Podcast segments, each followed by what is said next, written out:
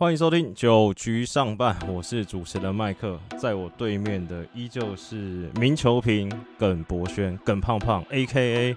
这个投手耿胖，打者博轩，耿博轩先生。Hello，各位听众，大家好。怎么样？今天这个开场白就知道我们今天节目接下来要聊什么了吧？啊，一定是啊，今天聊的一定是我们同样身为亚洲啊最近最红的一名选手啊。好了，那个球，哎、一开始我好奇，哎、既然这个疫情的关系，全部比赛都算暂停了，那你这个球评对。这个不是球评，球探这个本行是也算是这开小差度个假吗？对，很可很可怜啊，毕竟呃，你看到中华职棒停了，其实包含三级棒球也都停摆啊，所以也是要落实这个国家的一个目前的一个防疫情况啊，所以尽量不要外出乱跑，等待这个疫情稍微好一点，那这个可能一些这种业余的赛事开打以后，这些各个球探才有办法再出去那个把家里面那个测速枪可能上面都这个灰尘把它拍掉。呃，有都打蜡，电都已经充足。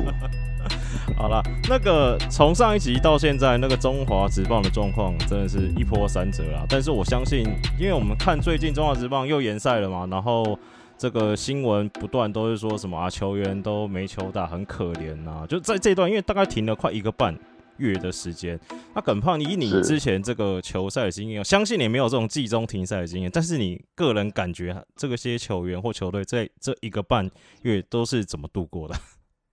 对啊，像当然没有这样子停赛那么长的机会啦。当然有像以前可能连续两天的英语联赛啊，那第一天觉得很爽啊，第二天就开始无聊。相信这些球员应该也是一样啊。那第一天讲说哦，我先休个十天啊，慢慢的调整，尤其有有伤的一些球员。那当然到目前为止，呃，听到各球团的能做的事哦，当然就是第一，呃，你必须要维持你的呃原有的一些体能嘛。那再来一些训练来，无论是打者、投手，呃，持续的维持你的手感。那真的能做的东西不多啦。那当然，尽可能的是在每个礼拜至少有呃一至两场啊，甚至更多的一种一些这种我们讲这种呃队内赛的一些呃比赛来提升子。对，就是说来提升整个呃呃整个除了练习以外的一个强度哦，因为呃随时都有可能哦，一旦疫情一解封，马上就要衔接上整个中华职棒的一个赛季。所以有可能，有可能，你觉得有可能就不打热身赛，就一复赛就开始直接打了。呃我我是觉得没什么空间再让你热身赛啊。对，现在我觉得就是呃各个球队各五支球队啊，自己先做足了准备啊，那一开始就直接来玩真的了，各凭本事，不用再热身了。对了，因为其实我们是礼拜三录音的嘛，那其实今天早上最新的新闻啊，是说这个秘书长杨青龙杨老师是说，他们现在希望职中文化职棒联盟希望在下礼拜就能复赛，就是比那个全台湾三级警戒七月十号再提早一个礼拜啦，说。因为原本送的送给那个 CDC 的计划书是通过的，只是因为最近那个屏东那个 Delta 变种病毒的关系，所以才再延一个礼拜嘛。那所以中华时报是希望说能够等于是提早一个礼拜，用所谓的这个微解禁的方式来复赛了。对，那当然就随着疫疫情的一个趋缓啊，那再来，我相信即便中职的一个复赛。呃，也是一个这种打一个泡泡的，就是没有观众的。我相信再来，呃，各种的一些措施，我觉得这边应该都要用比较严谨的一些呃规格来看待啦。无论是呃球员的进出啊，或者要做一些检测啊，我相信这边中华职棒一定都会做的特别小心。然后当然，呃，疫情也拖蛮久了，那我相信如果中华职棒的回归，在至少说让呃，疫情情况下，这些喜欢职棒的球迷在晚晚上至少，呃，除了追韩剧以外，还有一个消遣呢、对，哎、我有每天都追韩剧也不行。对啊，我有看到一个有一派说法，我想听一下你认不认同，说这个防疫期间这休了一个半月了，好像听说嗯对这个宇宙帮比较有利，因为这个宇宙帮一来伤兵多嘛，二来这个棒子也算冷了很久，可以在这时间调整一下。你觉得这说法有道理吗？那我觉得有啊，当然就是说刚刚提到这样一个多月的一个休息，绝对会是对一些上半季原本伤兵比较多的球队会是一个优势啊，甚至说呃一开始状况不是太好的球员也可以趁着这一段期间，然后再做呃一些最后的一些调整。那当然富邦这边近期有一个消息，把呃原先在二军的打击教练钟成佑也拉上了一军啊，啊所以也看到这个。富邦可以看，等到这疫情结束，应该是想要冲一波。对啊，可以在，因为其实他们说实在话，虽然第四，但落后也没有落后很多了。那他们的状况，我们就等复赛完再看。那其实有一点还有要来讨论，就是其实上一集耿胖有就是选秀的状况，耿胖预测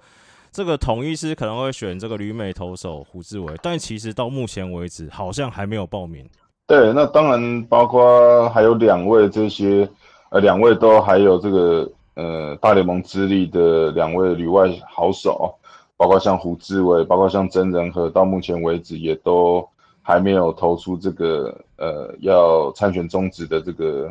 呃参选书啊。那当然，我觉得呃一方面这个还是要跟他们的经纪人本身来做一些讨论。我相信呃以两位选手的能力，他们一定都还是期待有机会在。呃，无论在旅外的一些机会，无论是美职、日职这一边呢，那当然，呃，近期你看到美职、日职这边还是都有一些空间呐。那不过最后就是在这个呃选秀的一个截止之前，我相信他们也会做出决定啊。对，那当然对于这个来讲，也有可能这两位选手可能因为现在大概就知道，呃，第四顺位的统一师，呃，能够选的人选大概就是胡志伟跟曾仁和。所以有也有可能说，哎，这两位可能，呃，现在可能也在跟同一师做一些这种，呃，洽谈，甚至来对协商，啊，来看看最后谈的怎么样啊。一旦哎，双方可能达成差不多的一个共识，你可能很快就会听到，哎，这两位的选手来投入。对，那如果真的哎，好像谈的没有这么理想的时候，我相信这边的两位球员就会有更多的空间，但他们也不希望说，哎，我进去了，结果。最后没有在一个好的轮次被选到，因为毕竟这两位也都是旅美，也都是有大联盟资历的。即便是可能会落在呃第四顺位这边，可是价码应该也都是不便宜啦。对啊，就是虽然顺位第四顺位，但是这个价码，我想应该也是可以往前面看。诶，你知道上一集节目播出之后，你有被球迷不能说投诉了，就是被球迷怀疑说，诶，耿胖是不是？这个统一师是个喵迷，不然怎么帮统一选的这么香啊？这样子吗？先选胡志伟，再选陈志杰，喵迷表示太爽了。没有了，我只是第其实第二轮当时在聊的时候，只是顺势把呃觉得有潜力的一些选手讲出来，对，也没有说哎谁一定会在哪边选谁。对，因为陈志杰，我觉得其实可能在很前面，搞不好富邦这边也都可能被选掉。对。以他的实力啊，对，哦对啊，好，那聊完中止，我们现在插播一个啦，因为这个球员我们其实今年表现都很好，但是我们一直没有机会聊到，就是旅日的宋家豪了。那其实最近好表现，前一阵子有连续好几局没有失分，虽然中断，但最近这个上一场对这个火腿大王又是单局两 K 没有失分。那可以先请耿胖来稍微聊一下宋家豪，因为毕竟。他也没有真的在中职出赛过。对，那其实宋佳豪当初，呃，我记得他也是有这个投入中职的一个选秀，对选秀啊，那呃，好像也是被统一选到啊，那最后出了一些状况，没有谈好，对，没有谈好以外，反而诶让他有机会参加了这个日本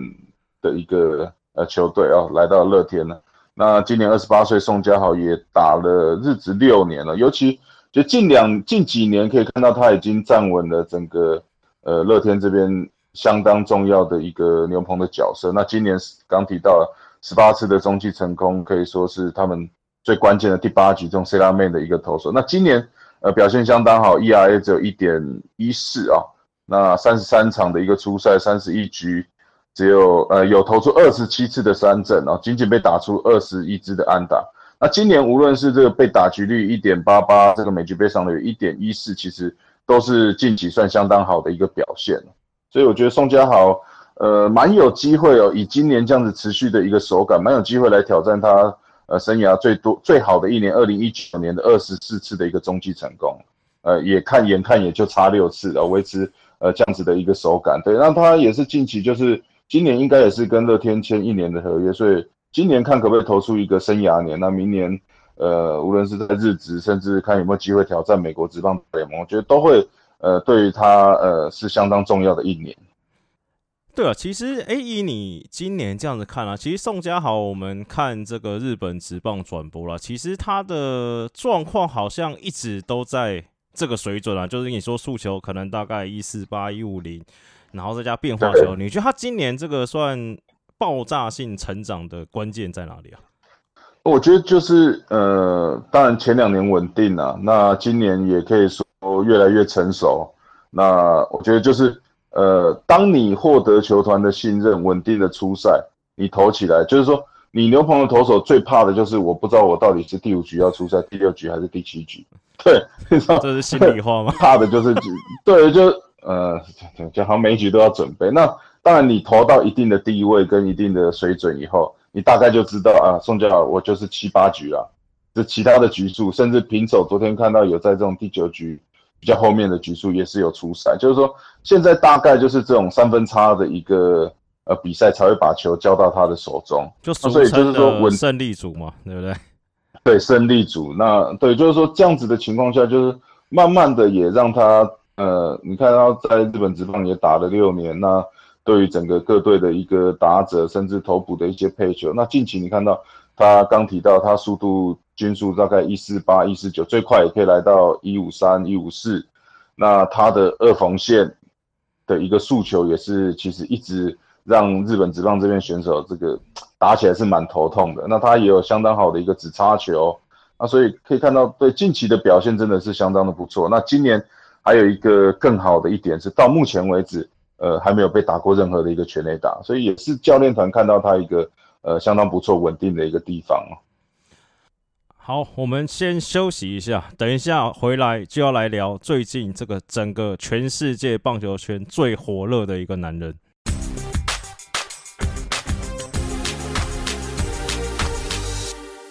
欢迎回来，九局上半，两成七八，二十八轰，联盟第一，六十三分打点，联盟第三，长打率 OPS 一点零四九，全联盟第三。这是一个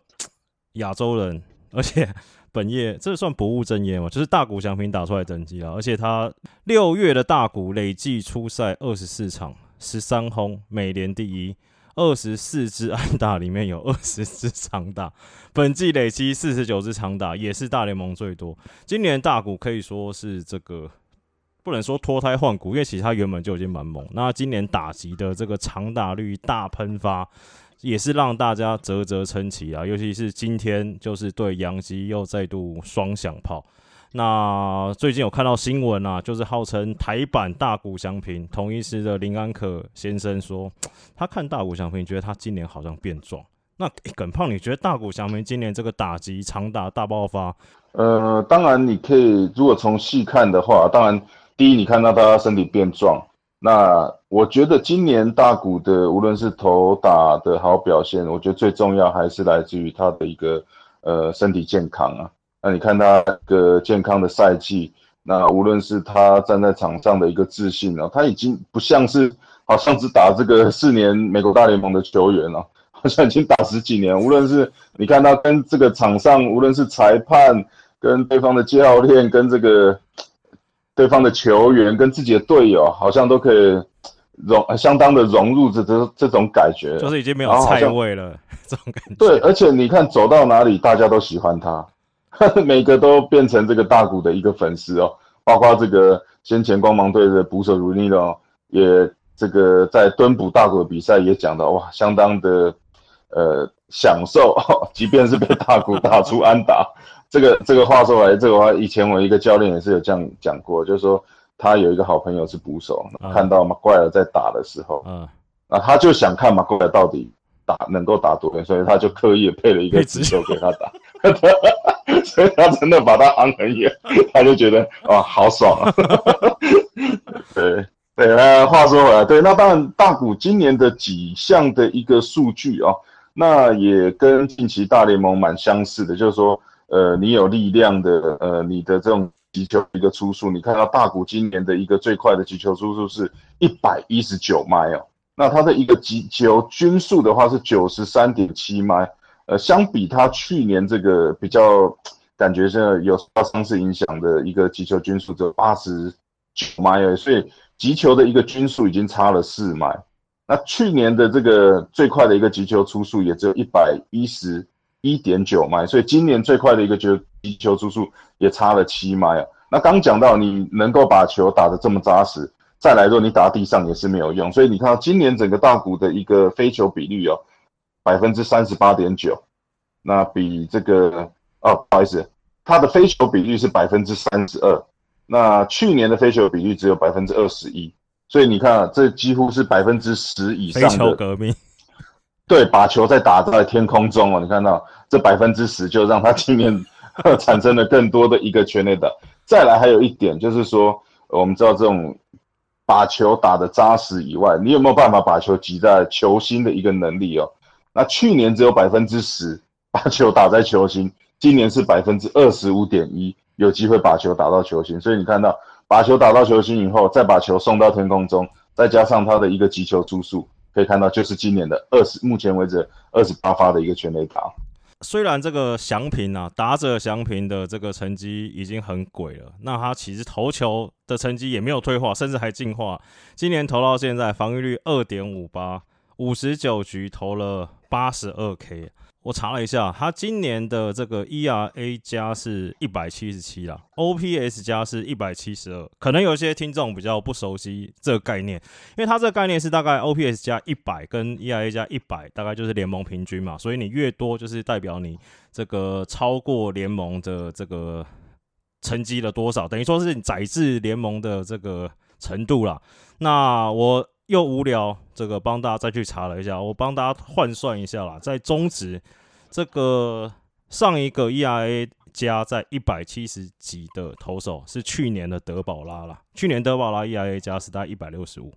那这个打击 OPS 加一百七十二，大概就是这个王伯龙那三年在拉宾狗的 OPS 加大概是一百七十二、一百九十二、一百五十四。所以换个角度来说，假如这个大家没时间看美职，大股简单来说就是有王伯龙的棒子加德保拉的头球，这是不是有点过分？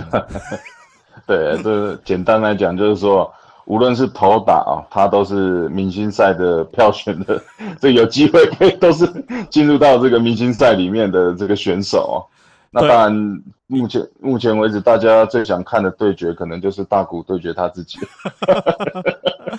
对，也因为他这么荒唐，我觉得这好到可以说是用荒唐的表现来形容他，也让最近 MLB 有一派这个专家说法说，这个他们觉得大股这个最好的使用说明书，应该就是让他投，譬如说投球，然后隔天休息，接下来就是每天当右外野手加 closer，这个事情，这这感觉算是吃干吗？这完全是想要 榨干他的一个概念啊，就是说，哎，这个人。这么强啊！到底我们还有什么地方可以利用他？这个这个很难呐。对，因为第一个，你当这个牛棚投手，这个大谷要找什么时间去热身？你要盖一个牛棚在这个休息区旁边，这个让大谷做使用。对，那再来就是说，你投完了隔一天，其实这个手背的这个手臂上面的疲劳，其实是呃感觉最沉重的一天呢。我觉得。但手腕也，你现在使用大鼓，你是最担心的，它就是受伤的一个问题嘛？对，就是说你希望，哎，那每六天你安安稳稳的帮我出赛一次先发，啊，其他里面可能找个三四天，哎，固定的有先发 DH 的一个表现，这样就够了。那那你要把这个时间填满，这也相对的会，呃，必须要去承担更多的一个受伤的风险了。毕竟你看外野你的跑动，你要冒着去撞墙的风险。甚至你一个回回传球，可能因为你的手背不舒服，对，或者有一些疲劳的情况下，最近传球最近还很常发生那两个外野手互撞或跟内野手撞，对对对？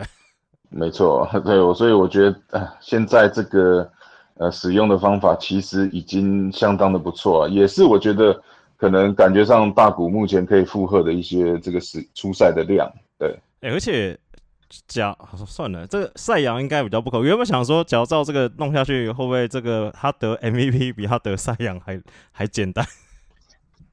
我是觉得，我是就开机的时候也也有猜说，这个大谷可能有机会拿 MVP 啊，就希望他继续维持这样的一个好表现，看看有没有机会。那当然，今年你看到他目前的二十八支全垒打，也是全大联盟最多。那也即将要来参加这明星赛的一个全垒打大赛，那甚至呃，他也是票选 DH 进入。那也希望说，看看是不是在这个比赛的中后半段哦。也可以让他来取消 DH，上场投一下球，我觉得这样子应该会满足所有观众的一个胃口。对啊，其实延续全垒打这个话题啊，其实今年这个全垒打产量，或者是说这个领跑者这个大谷翔平是二十八支嘛，其实接下来的譬如说蓝鸟队的这个 Guerrero Junior，他是现在打了二十六支。然后国民的 Schuaber 是打了二十五支，然后教室的 Tatis 也是打了二十五支。其实这四个人呢，到目前为止，这个以这个初赛的场次来看，其实这四个人，甚至连勇士的这个 Acuna Junior 二十一支，他们都有机会来挑战单季五十轰。嗯，没错啊。那其实。因为我觉得蛮有趣的，因为其实刚刚讲这五个人里面啊，这个有三个人名字里面都有 Junior，就是这个所谓的二世嘛。那我也是做了一下功课，我就想说，我们来看一下这几个，因为这几个这个呃，像 Guerrero Junior 跟 Tatis 都是九九年，都算很年轻的嘛。然后我就去查了一下资料，去看了一下他们当初进来的这个所谓的 Scouting Report 啦，这个。这个耿胖应该蛮熟悉这个美的这套系统的。结果呢，我觉得美国这套系统真的蛮强的。这个 Guerrero 跟 Tatis 这两个人在当初的这个 Scouting Report 都是得到了这个 Overall 七十的高分。这个七十在这个系统里面大概是这个什么样的水准？那就是 All Star 的这种球员啊，就是要在这正中打三四棒，每天的一个先发的选手啊，那可以扛住整个球队 七十分。真的相当不容易了，八十分就 MVP 了，那 就年度 MVP 了。对，我们先一个一个来，好，我们先看一下，因为大古刚有聊过了嘛，大古我们最后我们先看一下这个小葛雷诺啦。小葛雷诺这个当初的球探报告，稍微帮他帮大家简报一下。那这个耿胖接下来再帮我们补充一下，跟现在的小葛雷诺的差别或者他进步的地方。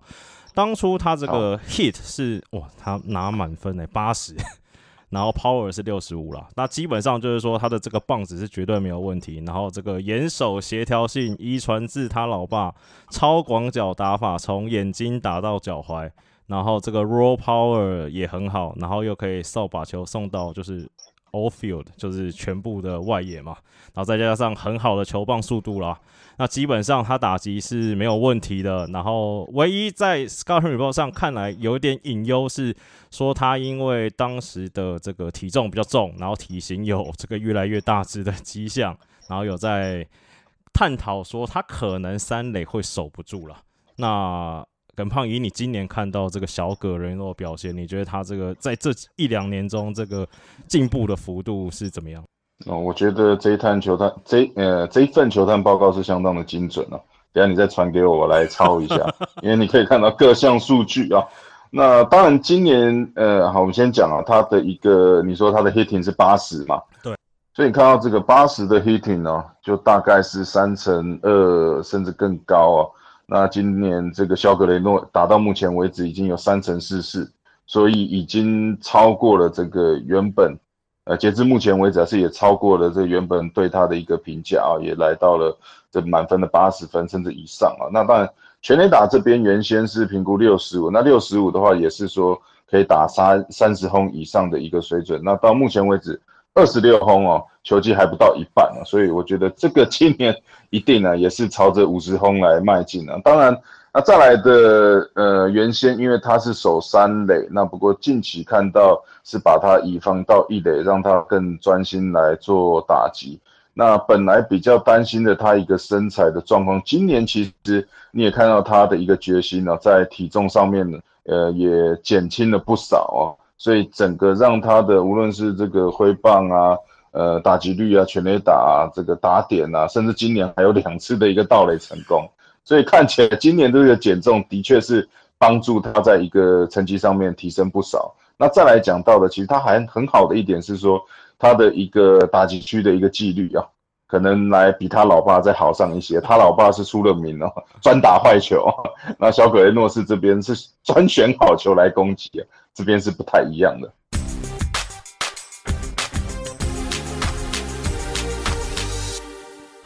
那下一个这算是耿胖的算好朋友吗？这个 Tatis Junior，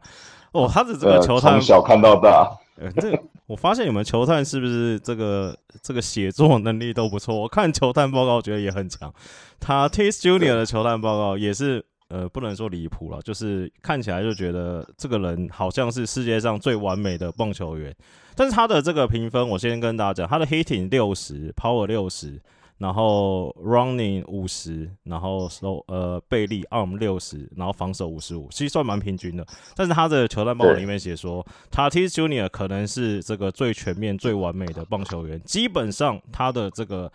棒子、他的身材、他的这个体能条件、他的手套，基本上都没有问题，然后都还有很大提升的空间。然后反正就是各种花式吹捧嘛，说他这个呃六十。这个 power 跟 heating 都只是现阶段，那绝对还是会有上涨空间。唯一唯一讲到他可能比较不好的一点，竟然是说，因为他的身材太好了，可能会影响到他这个游击区的手背。但是因为他的这个运动条件，他的臂力可以让他撑很久，可能到球季呃生涯末期才会转到三垒。这算这算什么缺点？对，那我相信有在观看美职的这些球迷啊，一定对 Tatis Junior 不陌生了。尤其他在场上的一些拼劲啊，先不要讲棒子啊，你光看他的一个手背，甚至他在垒肩上面的一个破坏力啊，那我相信相当多的这个他的队友最喜欢打在他的后面，尤其 Tatis 一上垒啊。